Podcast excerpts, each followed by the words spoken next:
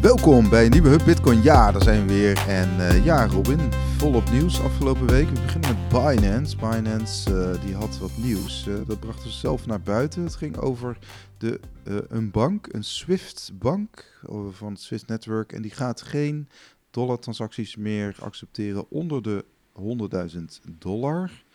En dat, had, dat hield de gemoederen nogal bezig afgelopen weekend. Het ging over de Signature Bank blijkbaar. Dat ja, is een uh, bank die nog wel uh, zaken wil doen met uh, Binance. Want het is wel algemeen bekend dat de Bitcoin of crypto-industrie moeite heeft met bankservices krijgen. En deze hmm. bank ja, heeft blijkbaar de maatregel genomen, of gaat, heeft de beslissing genomen om ook de diensten aan Binance terug te draaien, of in ieder geval deels. Ja. Kleine transacties vinden ze het blijkbaar niet meer waard. Zo lees ik het eigenlijk.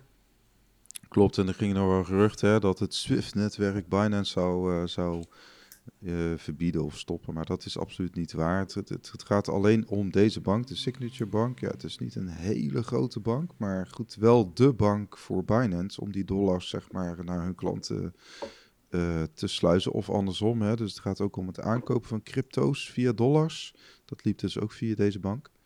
Oké. En ja, en het gaat dan vooral over particuliere klanten, zegt uh, Binance. Dus stel je hebt een zaakaccount bij Binance, dan ben je niet getroffen.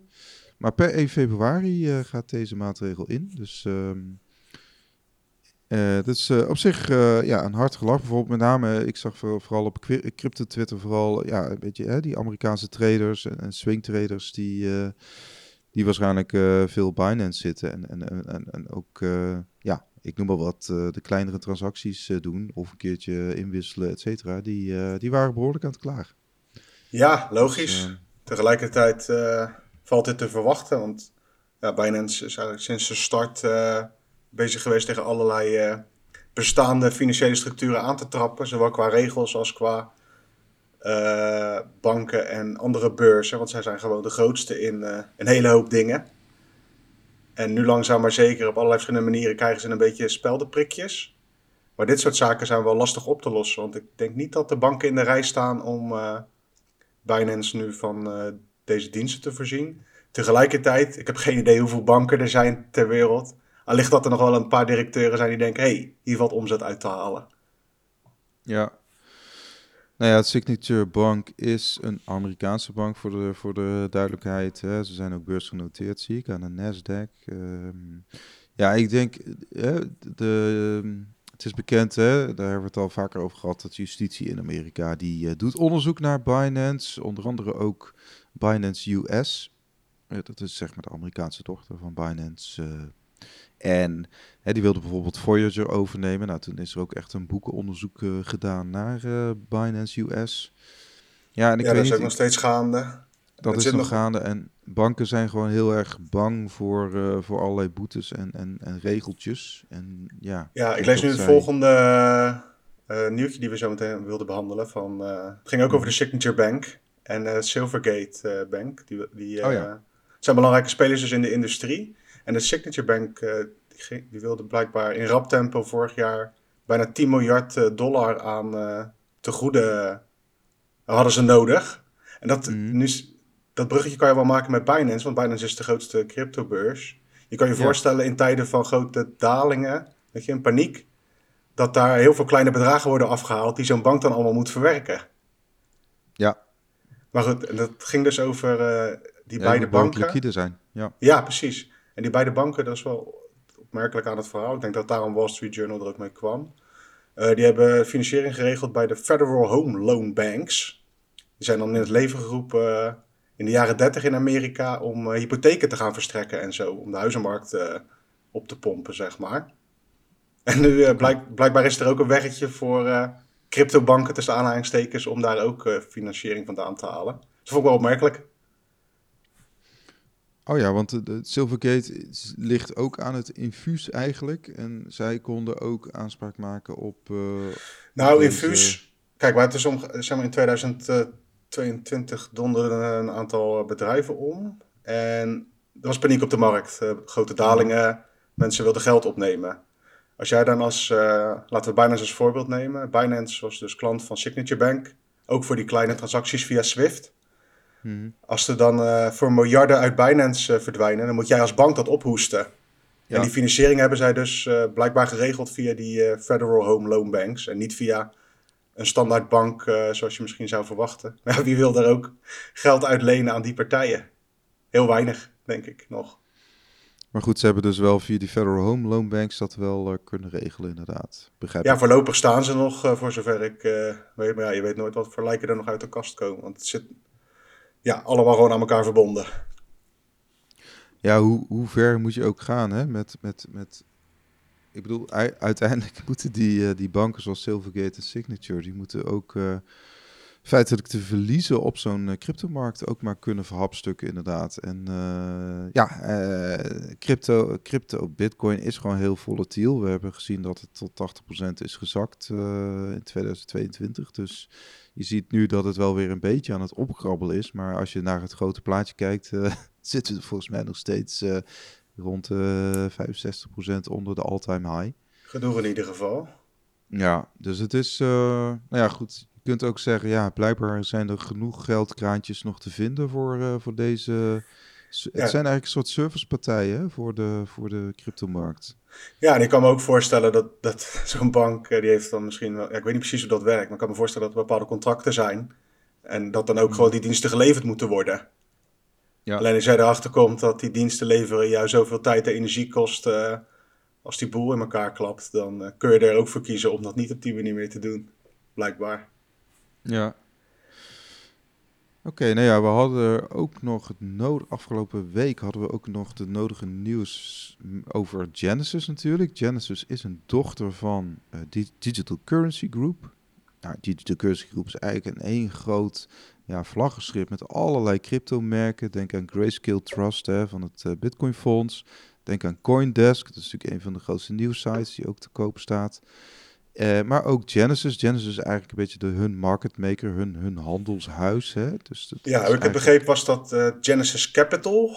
En daaronder mm hingen dan weer uh, twee of drie dochterondernemingen die dan ook eigenlijk de kredietverstrekkingen deden.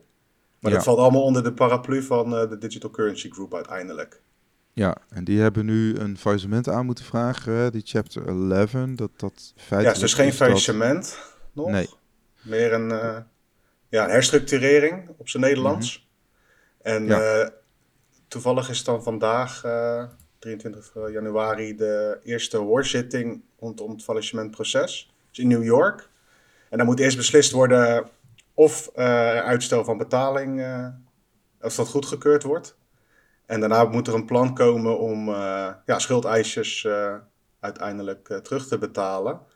Ik zat een stukje te lezen, ja, net als met al deze nieuwtjes, we zijn geen uh, juristen en zeker niet uh, in het Amerikaans recht. Hmm. Maar er wordt ook een uh, comité opgezet van de grootste schuldeisers. Dat is blijkbaar normaal bij dit soort processen. Ja. En ja, dat is wel nodig ook, denk ik, want er, blijkbaar is er ruim 3,8 miljard wat nog, wat bedrijven nog te, of partijen nog te goed hebben van, van Genesis, Genesis, Capital. Ja. En uh, ja, ik denk dat Bitfavo er ook bij zit, Nederlands. Maar dat is even speculeren. Bij dat comité. Ja. Nou ja, goed, dat, dat kan bijna niet anders. Hè? Want uh, Bitfavo krijgt 280 miljoen euro terug. Is de bedoeling. Ja, en, en nou ja, je hebt natuurlijk Gemini. Die kregen volgens mij ook iets van tegen de 700 miljoen. Uh, 900. Oh, 900 zelfs. Ik zag, nou ja, ik zag laatst weer een ander getal, maar in ieder geval uh, ja. echt... Miljoenen, miljoenen, miljoenen in ieder geval. Zij zijn volgens mij de grootste schuldeiser, inderdaad. Nou ja, dan is een beetje zo'n chapter 11 wil niet zeggen dat, een, dat, dat, dat ze geen geld meer hebben, hè, of dat ze, dat ze dus failliet zijn, maar dat wil gewoon zeggen van uh, we gaan naar een rechtbank toe en we krijgen dus inderdaad bescherming tegen schuldeisers. Eigenlijk koop je gewoon een beetje tijd in. Dan komt dan vaak komt er gewoon een tussenpauze. Uh, die gaat zeggen: Oké, okay, uh, dit, dit ziet er gezond uit, dit ziet er minder gezond uit binnen een bedrijf. Hè. Dan moet dan gewoon een onafhankelijk iemand gaat dan gewoon kijken van. Hè, net zoals je bij John Ray III hebt bij FTX. Hè. Dat die naam ook. Alsof ja, die niet bestaat. Ja, ja. En nou ja, dat is dan de bewindvoerder uh, dan, heet dat dan. En, uh, en, ja, die gaat gewoon saneren. En nou ja, Bitfavo uh, zegt in ieder geval, kijk, Gemini zit er veel harder in. Die zeggen, ja, wacht eens even, uh, we zijn gewoon genaaid, we gaan naar de rechter. Eigenlijk komt het daarop neer, steeds meer. Hè? Is best wel harde toon. Uh, Bitfavo is wat milder en die, die zeggen van, ja, we zien nog volop mogelijkheden om tot een deal te komen. om die 280 miljoen euro terug te krijgen. Ze hebben 196 miljoen euro hebben ze afgewezen. Dat was ongeveer 70% van, uh, van het oorspronkelijke schuldbedrag. Ja, het is ook niet helemaal helder of dat dan uh, snel betaald zou worden of in heel veel termijnen en zo. Maar die deal hebben ze in ieder geval, uh, voor zover bekend is qua communicatie, niet aangenomen. Ze hebben nog, in de communicatie geven ze aan dat ze hoop hebben om alles terug te krijgen. Ja, nou ja, ik kan me voorstellen, kijk, uh, er wordt natuurlijk ook wel wat uurtjes, uh, extra uurtjes gemaakt, denk ik, uh, op het kantoor in Amsterdam. Dus ik kan me voorstellen dat ze op den duur wel, ja, een deal willen he hebben. Hè? Want het is allemaal strategie, hè? Ja, inderdaad. en met strategie, wat bedoel je daarmee? Nou, als je bijvoorbeeld Gemini pakt, dus dat is de ja. beurs van de Winkelvos Brothers Even eh, voor de goede orde, die hebben ook uh, Facebook verloren eigenlijk aan Zuckerberg.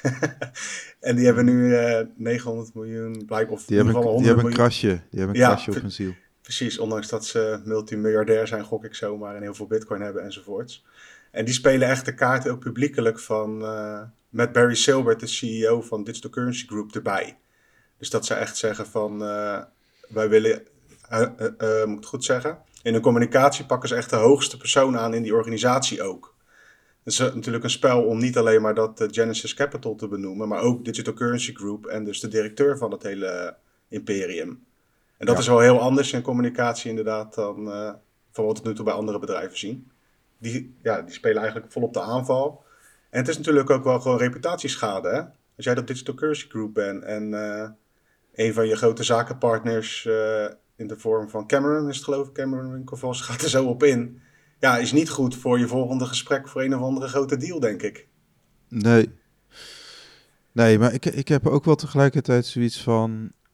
Gemini moet ook een beetje in de spiegel kijken. Hè? Het, het ligt niet alleen... En Bitfavo ook, inderdaad. Van uh, hoe, hoe zat dat product in elkaar? Nou, in het geval van Gemini ging het om een earn product. Dus uh, ja, gewoon een staking. Hè. Het is dus gewoon, je leent je crypto uit en er wordt mee gehandeld. En uh, ja, dan hopen ze de, uit, uit, uit die handel hopen ze rendement te maken. En dat rendement wordt, wordt, wordt simpelweg wordt dat, verdeeld. Hè? En dus wat dat betreft nou ja, als jij renteproducten aanbiedt uh, aan klanten en uh, die gaan akkoord in de voorwaarden, maar er wordt niet echt heel duidelijk gepresenteerd wat nou precies de risico's zijn, uh, ja, dan kun je daar het een en ander van zeggen natuurlijk. Maar de situatie is nu als volgt dat er voorlopig nog geen geld terug is en dat het proces ja, rondom die herstructurering of de reorganisatieplan nu van start gaat. Ervan uitgaande dat de rechters in New York zeggen van ja, dat chapter 11 gaat door. Ja, ik, ik kan me voorstellen, Robin, dat dit gewoon nog best wel een tijd gaat duren. Ik, ik, weet je wel, want je krijgt nu gewoon zo'n, uh, ja, een, een, waarschijnlijk een accountancybureau of in ieder geval een, een, een, inderdaad een, een, een uh, hoe noem je dat, een puinruimer. En die, die, die heeft gewoon tijd nodig om, uh, om, om alles weer door te lichten. Dus ik, ik, ik vermoed dat het ook voor Bitfavo uh, maanden nog gaat duren hoor, voordat ze een deal krijgen. Maar ja, geen idee. Ik denk het ook. Kijk, als, uh, als Bitcoin morgen naar een all-time high schiet, dan is de zaak misschien sneller opgelost. maar zo ziet het er niet naar uit. dus ik kan me voorstellen dat het, uh, ja, allerlei juridische spelletjes worden hier gespeeld. Er zullen ongetwijfeld ook nog mogelijkheden zijn om uitstel te vragen en weet ik veel wat allemaal. Dus ja, ik denk niet dat dit een kwestie van weken is, nee. Nee, Nee, inderdaad. Nou ja, goed. Uh, op bitcoinmagazine.nl kun je het laatste nieuws uh, volgen. Hè? Dus uh, wij volgen het op de voet. Ja, we hebben echt een hele reeks aan mining nieuwtjes. Het is echt, je struikelt over. We kunnen ook eerst even Europese Unie. Hè? Het gaat over regulering, de MICA. Ja. Dat is, dat is een grote overkoepelende wet. Dat heet de Markets in Crypto Assets. kortweg MICA. Nou, dat zou in uh, februari zou dat afgetikt worden in het Europese parlement. Uh, maar dat wordt dus nu alweer april. Nou, dat is volgens mij de tweede keer dat het uitgesteld wordt. Dus dat, dat, uh, dat loopt ook nog niet echt. En wat is nou de reden? Ja, Ze die is leuk. nou, jij mag dat doen, want jij bent zo fan van Europa. Ik ben hartstikke fan van Europa. Maar um, ken je het Europese volkslied? nee. Ik ook niet. Maar goed, um, het ging om uh, vertaling. Vertraging door vertalingen. Ja. Ik kan me wel wat bij voorstellen, want uh, wij hebben er ook wel eens moeite mee om die Engelse termen in de bitcoins, in de wereld van bitcoin, ik wil de bitcoin space zeggen, in de wereld van bitcoin te vertalen naar uh, Nederlands. Ja. Laat staan als je dat in, weet ik het hoeveel talen moet doen. 24 talen zie ik staan in het bericht. Ja, klopt. Nou ja, nou. dus mocht je een uh, carrière als vertaler voor de Europese Unie ambiëren, hier is je kans. Ja, het gaat natuurlijk echt van, van ja, Nederlands tot, tot tegenwoordig Kroatisch en weet ik allemaal wat. Dus ja, het is, het is nogal wat. En, oh, had je dat wel van tevoren kunnen zien aankomen misschien, maar goed. Ja, ja want het idee is nog, het idee is, volgens mij valt dit allemaal samen, die Mika en alle andere dingen rondom Europa vallen samen met die digitale euro dan wel de digitale plannen in zijn algeheel voor uh, de Europese Unie. En ja, ik denk dat dat allemaal rond dezelfde tijd klaar gaat zijn, moet zijn. En wanneer dat precies is, is niet duidelijk. Soms, soms gaat het al 2023, hè, het einde van 2023. Uh, eh, minister Kaag van Financiën die had het daarover dat het dan misschien al, uh, moet ik het goed zeggen, oefenimplementaties zouden zijn voor de digitale euro, de eerste aanzet lijkt me nogal ambitieus, maar om aan te geven dat het echt... Het is niet een kwestie van tientallen jaren nog voordat dat uh, uitgerold wordt. Nou, ik dacht ook, hè, dan, dan zijn ze heel druk met vertalen en dat zijn toch 400 pagina's. En ja, iemand moet het ook allemaal nog gaan lezen natuurlijk. Dus uh, in. Dus net als in, in, in, al die landen moet iedereen, iedereen moet het nog even gaan lezen. Maar ik kan me niet voorstellen dat iemand dat doet. Ja, ik hoop het van harte. Maar ja, het maakt ook niet uit wat je leest. Want ik, ja, ik, zeg maar, dit, Mika gaat er ook komen, want iedereen is het, zeg maar, ik denk dat bijna alle Europese landen het erover eens zijn dat het moet komen. Dus het maakt niet zoveel uit wat je ervan vindt.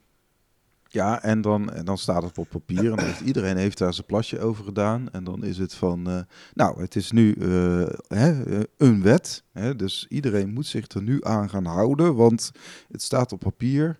En dan heb je nog de handhaving. Dus er moet ook nog gehandhaafd worden. Ja, wat denk je van de updates? Het, dit wereldje waar ze dit, waar dit over gaat, dat verandert nogal snel. Ja, het is gewoon dat je, je zit ernaar te kijken en je denkt van, zo, het is in ieder geval ambitieus, laten we het daarop houden. Ja, ja, ja, nee, inderdaad. Nou ja, goed, het is wel in die zin wel van belang, want het betekent, hè, op het moment dat het dus inderdaad een wet is, dat moeten we dan wel even zeggen, hmm. ja, dan hebben al die toezichthouders hebben natuurlijk meer, um, hebben meer middelen om te handhaven, want ze kunnen ze gewoon zeggen van, uh, oh, uh, ik noem maar wat. Uh, jij bent, ik doe maar even Zijstraat, hè? Jij bent uh, Cardano aan het mixen. Nou, dan, dan, dan mogen we je nu aanpakken. Of, ja, dan worden al je, al je fondsen bevroren, ook bij deze bank. Ja, of jij bent, weet ik veel, jij doet iets met Tether en nou, dat mag niet, want, nou, weet ik veel wat. Dus nou, ze hebben dus veel meer... Um, ja, en het, het, het, richt zich natuurlijk grotendeels op al die bedrijven die daarmee aan de slag willen. Hè. Dus het gaat dan vooral om de crypto-sector. Ja, je moet het niet verwarren met een uh, poging om uh, het Bitcoin-protocol aan te passen of zoiets. Het gaat echt meer om uh, waar de industrie of, of mensen die iets met Bitcoin willen doen zich aan moeten houden. Ja, en ook, bit, ze kunnen niet zoveel over Bitcoin vinden natuurlijk, want Bitcoin is een commodity. Dat is, dat is anders dan al die andere ja, toch gewoon al die andere zooi. Nee, maar er staat wel in uh, hoe je ermee om mag gaan als bedrijven enzovoorts. Even, uh, want zeg maar, in de praktijk, het is al niet mogelijk, zeg maar, het is al verboden om, uh, als jij en ik het leuk vinden, dan kan ik jou niet voor een paar duizend euro aan twaalf woorden overhandigen, dus bitcoin. dat mag hmm. niet, daar moet ik een licentie voor hebben.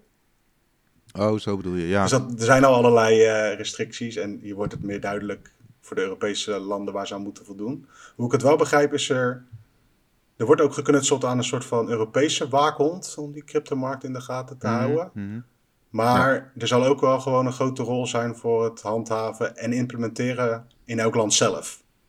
Ik denk niet dat het overal helemaal 100% gelijk is, maar dat er eh, een hele hoop globale richtlijnen en regels wel zijn. Zo moet je het een beetje zien. Ja, ja toch, toch vraag ik me af hoe dat dat zie je in Amerika al. Hè? Dus ik, in, ik weet niet in hoeverre Europa dat gaat overnemen. Maar het is inderdaad het onderscheid tussen Bitcoin en wat we even uh, de rest van uh, de cryptomarkt. Mm. En Bitcoin is een commodity. De rest zijn gewoon effecten. Hè? Dus dat zijn gewoon uh, hetzelfde als. gewoon aandelen hè, of obligaties die je uitgeeft. Nou, dus, dus niet hetzelfde, omdat er dus helemaal geen wettelijke bescherming voor is. Nee, maar goed, die Mika moet daar wel voor gaan zorgen. Hè? Dus die Mika. Eh, sure. die, ja, ja, nee, inderdaad. Maar goed, dus in die zin heeft denk ik. Uh, ja, Bitcoin heeft denk ik iets meer een vrijbrief wat dat betreft. Alleen ze zullen dan wel op andere manieren het lastig gaan maken. Namelijk op het moment dat jij je Bitcoin wilt versturen of je wilt naar je eigen wallet sturen, dan willen ze dat allemaal weten. Ze willen, als jij het om wil zetten in euro's of dollars, dat willen ze ook allemaal weten.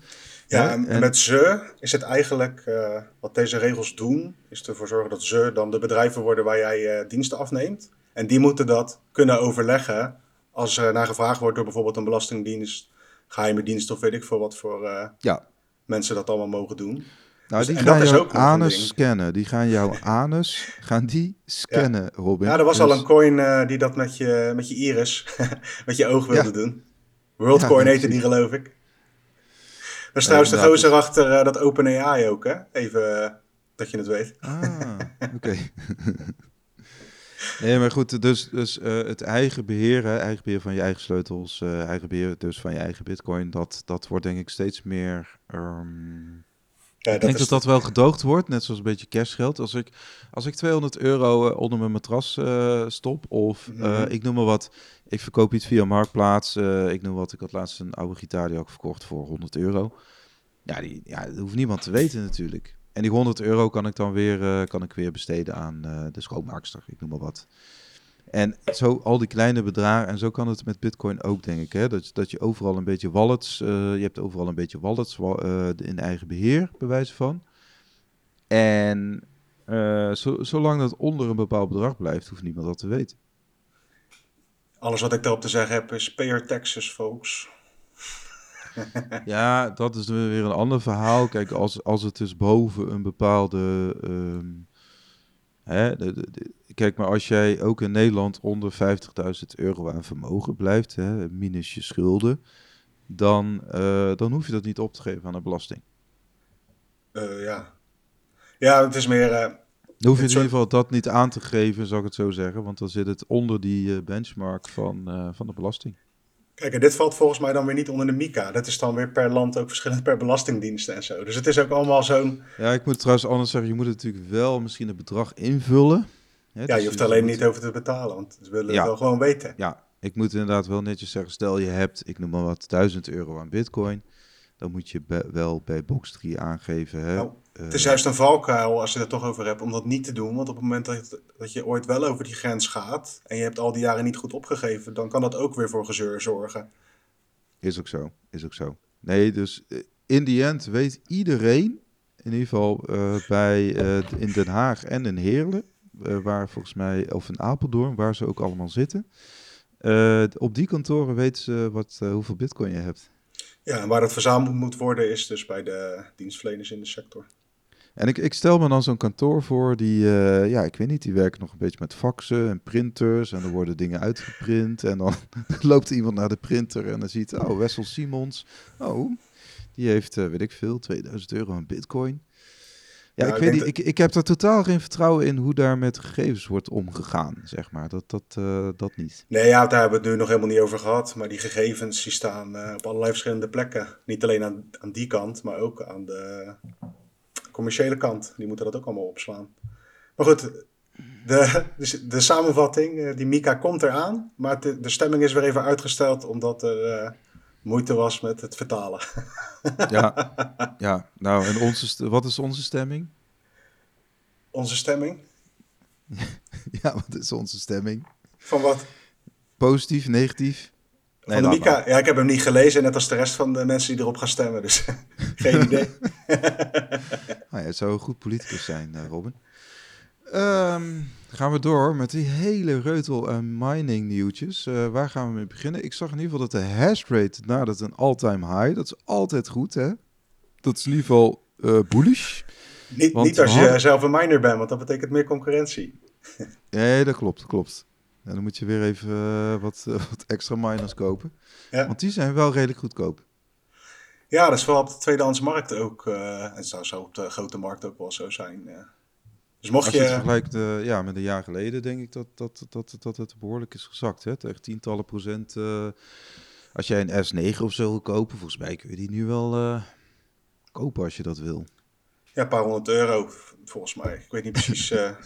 hoe dat zit. Maar ja, ja, geen idee. Ik ben helemaal niet zo bezig met het mining zeg maar, op het detailniveau. Maar die hele industrie heeft het wel lastig. Ondanks die... Er is dus dat is zo bizar. Er is zeg maar sprake van nog steeds stijgende hash rate, dus de computerkracht die bezig is met bitcoin minen stijgt. Maar tegelijkertijd aan de andere kant zie je dat al die industriële miners, en dan met name van die publieke miners in Amerika kan je dat goed zien aan de jaarcijfers, omdat ze aan de beurs genoteerd zijn, gaat het gewoon niet zo goed, financieel. Nee. Alleen ja, die hardware en die industrie is echt, die kant van die industrie is echt gebouwd op lange termijn investeringen. Die datacentra moeten worden opgezet lange termijn contracten worden afgesloten voor energie, voor de locatie, voor hardware wanneer ze geleverd worden enzovoorts. En blijkbaar komt dat mhm. nog allemaal online. Ja, nou ja, fijn toch? Ik bedoel... Uh, ja, prima. Laat ze maar komen. Uh, ik bedoel... De, de, uh, ik denk, ja, het is ook gewoon fijn om... ja, hoe noem je dat? Nou ja, fijn. Ik bedoel, er zit gewoon nog muziek in. Kijk, en mensen zien toch wel een beetje door die, ook door die koersopleving, denk ik dat mensen toch weer iets meer geloof gaan krijgen. Hè? Uh, hoe dan ook. Ook, ook. ook die miningbedrijven, hoe dan ook. Want uh, ja, uiteindelijk wordt die block reward is nu ook gewoon in dollars gewoon iets meer waard. En uh, nou ja, dat, dat helpt wel. Klopt. En, ja, ik ben benieuwd.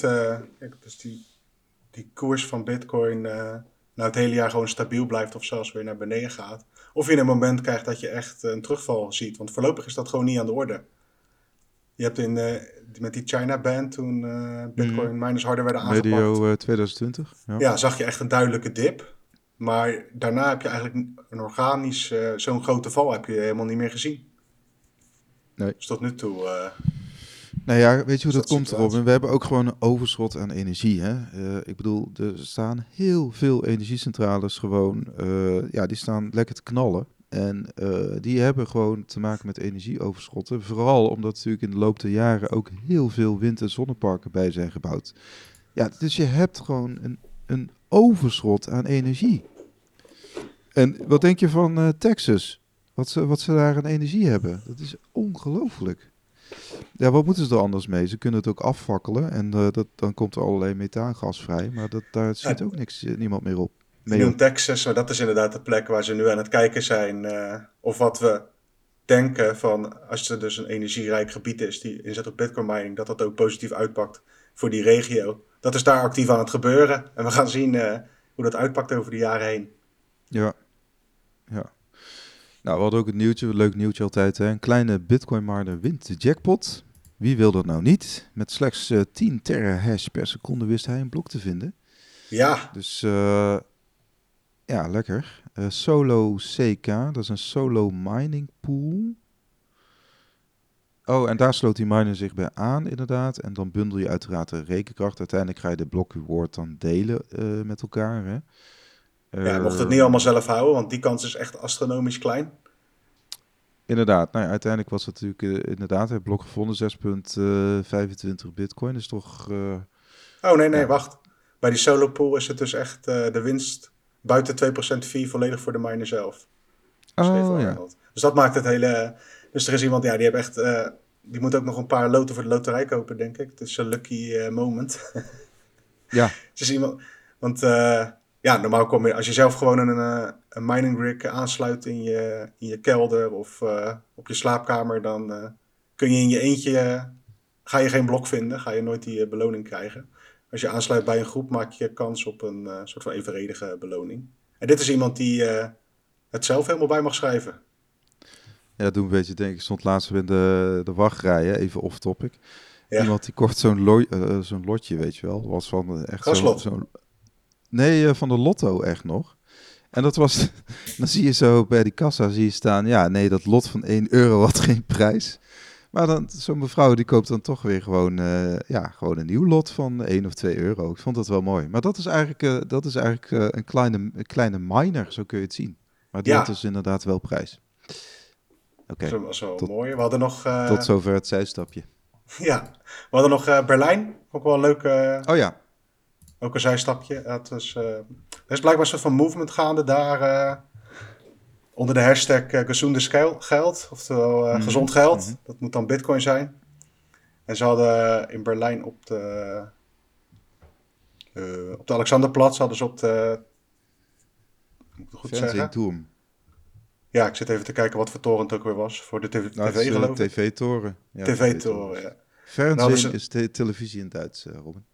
Die was het. En die, daar is het Bitcoin-logo op geprojecteerd. Met, gewoon met een projector gedaan je ziet in, in Duitsland sowieso al uh, vaker van die acties. Op de een of andere manier is het op gang gekomen waar mensen met de projector aan de slag gaan in Berlijn om Bitcoin wat te promoten. Vind ik altijd goed, altijd leuk nieuws. Ja. ja, ik heb zelf een tijdje in Berlijn mogen wonen, acht maanden. Inderdaad, dat is weer echt een eeuwigheid geleden. Maar daar, daar, daar, het is ook typisch wel zo'n stad waar ja, waar wel gewoon, je hebt daar zo'n, ja, het is gewoon echt zo'n underground uh, gevoel. Het is natuurlijk de afgelopen jaren behoorlijk gecommercialiseerd, maar uh, je hebt daar echt wel een bepaald underground gevoel. Je had er ook al heel lang een, een, volgens mij een kroeg waar je met bitcoin kon betalen. Volgens mij de een van de eerste kroegen ter wereld of zo. Oké. Okay. Uh, ik weet niet of dat nu nog kan, maar... Um, oh, dat dus klopt, ja. Wil, Die ik wil alleen zeggen, daar, daar, heb je, daar heb je wel gewoon genoeg voedingsbodem voor, uh, voor bitcoin of voor alternatieve manieren van geld. Omdat, ja, omdat men over het algemeen wel uh, op zoek is naar alternatieven daar. Nou, je hebt hier in Nederland moeite soms om je contant geld uh, makkelijk kwijt te kunnen. En dat is in Duitsland niet aan de orde hoor. Iedereen accepteert dat nog graag. ja, precies, precies. Dus uh, zo, eigenlijk, eh, soms lopen, is, lopen eigenlijk wel best wel achterop. Hè? Bijvoorbeeld ook met internet of zo. Ik weet niet of je, als je er wel eens geweest bent, maar bijvoorbeeld uh, eh, 5G en zo, dat lopen ze allemaal een beetje op, voor achterop. Ja, het is ook wel een gigantisch land. In Nederland is dat wel wat makkelijker. Ja, of, of laadpalen, ik noem maar even een, een, een dwarsstraat. Maar het is, uh, wat dat betreft, heeft het ook zo zijn voordelen natuurlijk. Ja, dat is wel uh, het is altijd ja, leuk om te zien, dat soort acties. Yes. Even kijken, dan hadden we nog... Uh, we kunnen ook eventjes... Nou, blijven even in het buitenland. Hè. We hebben natuurlijk... Uh, beginnen we even met New York. New York... Uh, de staat New York is aangeklaagd voor het goedkeuren van bitcoin miners. Ook opmerkelijk. Ja. Gaat, uh, dat is een beetje wat jij net mhm. aangaf. Dat er dus allerlei energiecentrales zijn die niet echt in gebruik genomen worden. Er was nu een Canadees bedrijf genaamd DigiHost. DigiHost. En die wilde een energieplatform met gas en olie gaan gebruiken voor bitcoin mining. Daar heeft uh, de staat New York toestemming voor gegeven. En lokale activisten die zijn het daar niet mee eens. En daar komt nu een rechtszaak over. En dat spelletje gaat nu gespeeld worden. Bitcoin heeft natuurlijk de naam dat het uh, vies is. Zeker als gas en olie erop geplakt wordt. Dus dit soort zaken ga je, ga je zien. Zeker in Amerikaanse staten waar ook uh, ja, waar die movement ook groot genoeg voor is, denk ik. Kijk, in Texas denk ik niet dat je snel uh, voet aan de grond krijgt, voorlopig. Tot er een andere politicus komt die er helemaal tegen is. Hè, want dat kan natuurlijk ook. ja, je hebt daar misschien ook nog wel dat er zoveel mensen in de olie- en gasindustrie werken. Dat dat, dat in het. En überhaupt een ander politiek klimaat uh, heerst dan uh, New York. Ja, maar het is ook gewoon heel onlogisch om energiebedrijven die pilots draaien. om op wat voor manier dan ook dingen efficiënter te maken. Om dat dan maar meteen de kop in te drukken als je het mij vraagt. Maar goed. Ja, ja, nou ja, goed. Dat, dat, dat, zij, hebben gewoon, uh, zij hebben gewoon dat agendapunt en daar gaan ze gewoon achter, achteraan. En uh, ja, het zijn activisten. Ja, dat, dat zegt op zich al genoeg natuurlijk. Nou, het is ook, nou ja, kijk, dat is ook een beetje het frame natuurlijk. Want ik heb dat ook maar van The Guardian dan weer. Weet je wel, van activisten. Kijk, lokaal kan ik me, hebben we wel vaker over gehad. Ik kan me lokaal voorstellen dat je geen... Uh, partij wil die een, uh, een oliekraan openzet en allerlei uh, spul uh, over je huis met gas uit, uitstrooit, omdat ze daar toevallig eventjes een bitcoin willen minen. Dus ik snap wel dat het lokaal dat soort zaken gevoerd worden. Uh, en dat ga je dus steeds meer zien. Ja. En of ik het mee ja, eens soms, ben, maakt niet ik zo denk dat het soms ook niet eens over bitcoin gaat, hè. Want, uh, kijk, ik, ik bedoel... Ik, ik, nee, precies. Het gaat meer om de energiecentrale eigenlijk. Ja, ja, Ja. maar ook gewoon energiecentrales in het algemeen. Hè. Het kunnen bijvoorbeeld ook windmolens zijn. Ik Ja. bedoel, eh, ik Ja, zit hier ook in de wijk. eh, ik zit hier ook in de wijk. Nou, ik weet dat eh, het is allemaal D66 GroenLinks wat hier stemt. Maar ze zijn wel tegen windmolens. Want ja, op het moment dat die dingen bij jou in de achtertuin komen, dan is men wel tegen. Hè, dus het, het is... en dan kun je zeggen hypocriet, maar ja, zo werkt het wel. Mensen, als mensen er gewoon last van hebben, dan denken ze, ja, dan wil ik het niet. Ja, goede samenvatting, ja. ja. Maar goed. Eh, en zo werkt het denk ik ook met bijvoorbeeld eh, met, met, met, met de energiecentrales. Ehm, een eh, heel andere kant van het spectrum zagen we natuurlijk National Park in Congo, die juist wel ervoor kiest om enkele jaren bitcoin te minen. Of ze ze zijn er al mee bezig. Een waterkrachtcentrale met 10 zeecontainers. Ergens midden in de jungle. Een opmerkelijk verhaal. Ik denk dan altijd, oké, is dat dan eh, wie komt het dan? Hè? Want je kunt wel gaan minen in de jungle, maar waar gaan die bitcoin naartoe? Wie profiteert ervan, et cetera? Ja, waar dit dus om ging is eh, dat Nation- National Park. En ehm, zij moesten op de oh, in 2018 moesten zij eh, stoppen met het accepteren van toeristen. Want er waren heel veel ontvoeringen in het park. Eh, en ze hebben dus die, eigenlijk die gestrande energie van die waterkrachtcentrale gebruikt om omzet te draaien. Even heel Hmm. kort. Dus natuurlijk, eh, nou, 2020 kwam eraan met COVID en zo ook nog erbij. Dus ondanks dat ze allerlei tegenslagen hadden en minder eh, bezoekers konden, konden krijgen. Is dit nou een voorbeeld van een partij die dus met gestrande energie omzet kon draaien, ondanks dat ze hun andere diensten niet konden uitvoeren? Oké. Het is een beetje een feel-good verhaal van een, een nationaal park in, waar was het ook alweer?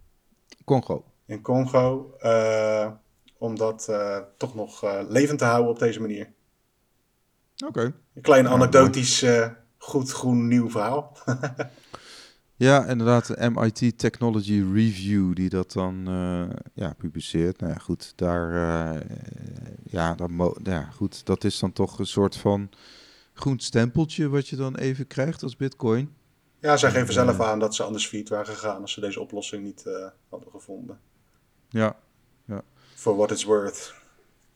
Oké, we hadden toen ook, eh, we hebben toen ook nog, we maken even de rits af, inderdaad. De rechtszaak tegen Compass Mining is afgewezen, ni- eh, maar niet vanwege de Bitcoin miners. De Com- Compass Mining was zo'n partij, hè, ze kregen ook heel veel, ehm, ja, heel veel tractie hè, in verschillende Bitcoin media, Bitcoin podcasts.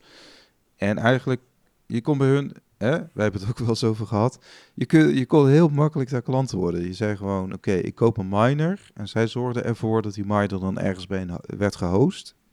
En dan kreeg jij je satjes eh, op die miner. Maar die miner bleef wel bij jou in eigendom. Maar er waren er toch wat problemen, want eh, ze hadden ook blijkbaar miners geplaatst in Rusland, bij BitRiver. En ja, eh, vanwege sancties, hè, de, de, de sanctie, Amerikaanse sancties tegen Rusland, eh, werd het problematisch om die miners terug te halen. Ja, Terwijl, sterker ja, nog, eh BitRiver staat letterlijk zelf op de sanctielijst nu. Dus Oh, oh ja, dat was het, ja. ja, Met andere woorden, eigenlijk miners van klanten. In heel veel gevallen gaat het over geld van klanten. Maar in dit geval ging het de miners van klanten kon men gewoon niet terughalen. ja die zaten vast in Siberië, kort gezegd. Nou, er was een rechtszaak over, maar die is afgewezen. Hm, Tekortkomingen. Oké. Eh, Ja, je dat hebt is het wel-. Nee, nee, nee. Ik niet, Arnold. Maar Oh, eh, ik zie het. Ja, het, gaat er, het gaat er dus eigenlijk om dat die rechtszaken, eh, niet omdat eh, dat ze geen punt hebben, maar er zijn andere dingen fout gegaan waardoor die eh, nu even niet doorgaat. Maar ja, het is logisch dat dit eraan komt, want mensen... eh, je had ook gewoon bitcoin kunnen kopen in plaats van hardware. En op de een of andere manier is het gewoon helemaal eh, misgegaan. Tegelijkertijd, als je een dienst afneemt van iemand die jou belooft om hardware ergens te hosten en dat gaat mis, geldt eigenlijk ook van ja, je hebt ook zelf die risico's genomen. Want als het wel goed gaat, omdat het zo goedkoop is daar, dan eh, profiteer je ervan. het geldt ook een beetje. hè. Kijk, mensen zijn ook hebzuchtig. Als je eenmaal in die hype cycle zit, hè, en ja, weet je, die Ja, gaat we hebben het er ook inderdaad over gehad van joh, eh, oh, die wel gaat leuk. vanzelf weer komen. Koop je Ja, een miner dan hebben ze een grafiekje bij met na zoveel jaar is het winstgevend of na zoveel maanden, weet ik wat allemaal.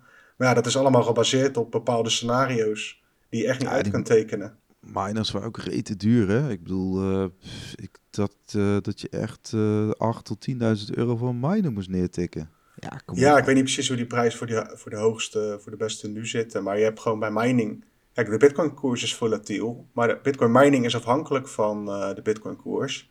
En afhankelijk van tal van andere dingen, inclusief geopolitiek blijkbaar. Ja. Ja, maar ze zijn ook flink gehyped, hè, Kompas, wat dat betreft. Ja, maar die hadden, ze hebben ook gewoon een goed verhaal. De dream, weet je wel, dat je geld overmaakt en ergens uh, rond zit een machine voor jou te werken en het uh, wordt elke keer uitbetaald. En, uh, passief inkomen. Passief inkomen enzovoorts. Maar ja, ja als, diversificatie. Als de business case niet goed zit, dan stort het blijkbaar in elkaar. Ja. En ja, het kan gebeuren hè, dat je een dienst afneemt die niet lukt, maar het is wel zuur. Ja, nou ja, goed, we gaan het ook weer zien, jongens eh, en meisjes. Uh, als die hype weer begint, als, als, als dat wiel weer begint te draaien, dan, dan gaan mensen minder nadenken, worden ze hebzuchtig en dan stappen ze overal in. En ja, de vraag is dan altijd, wie is er uh, soort van aansprakelijk? Is dat nou, is dat degene die de dienst aanbiedt? Is dat degene die de dienst promoot? Hè? Want dat is ook, dan kunnen de media even, even, of is dat degene die de dienst afneemt? Ja. Ja, iedereen. Dat, dat, dat blijft, iedereen, dat, blijft, dat blijft natuurlijk uh, dat blijft een openstaande vraag.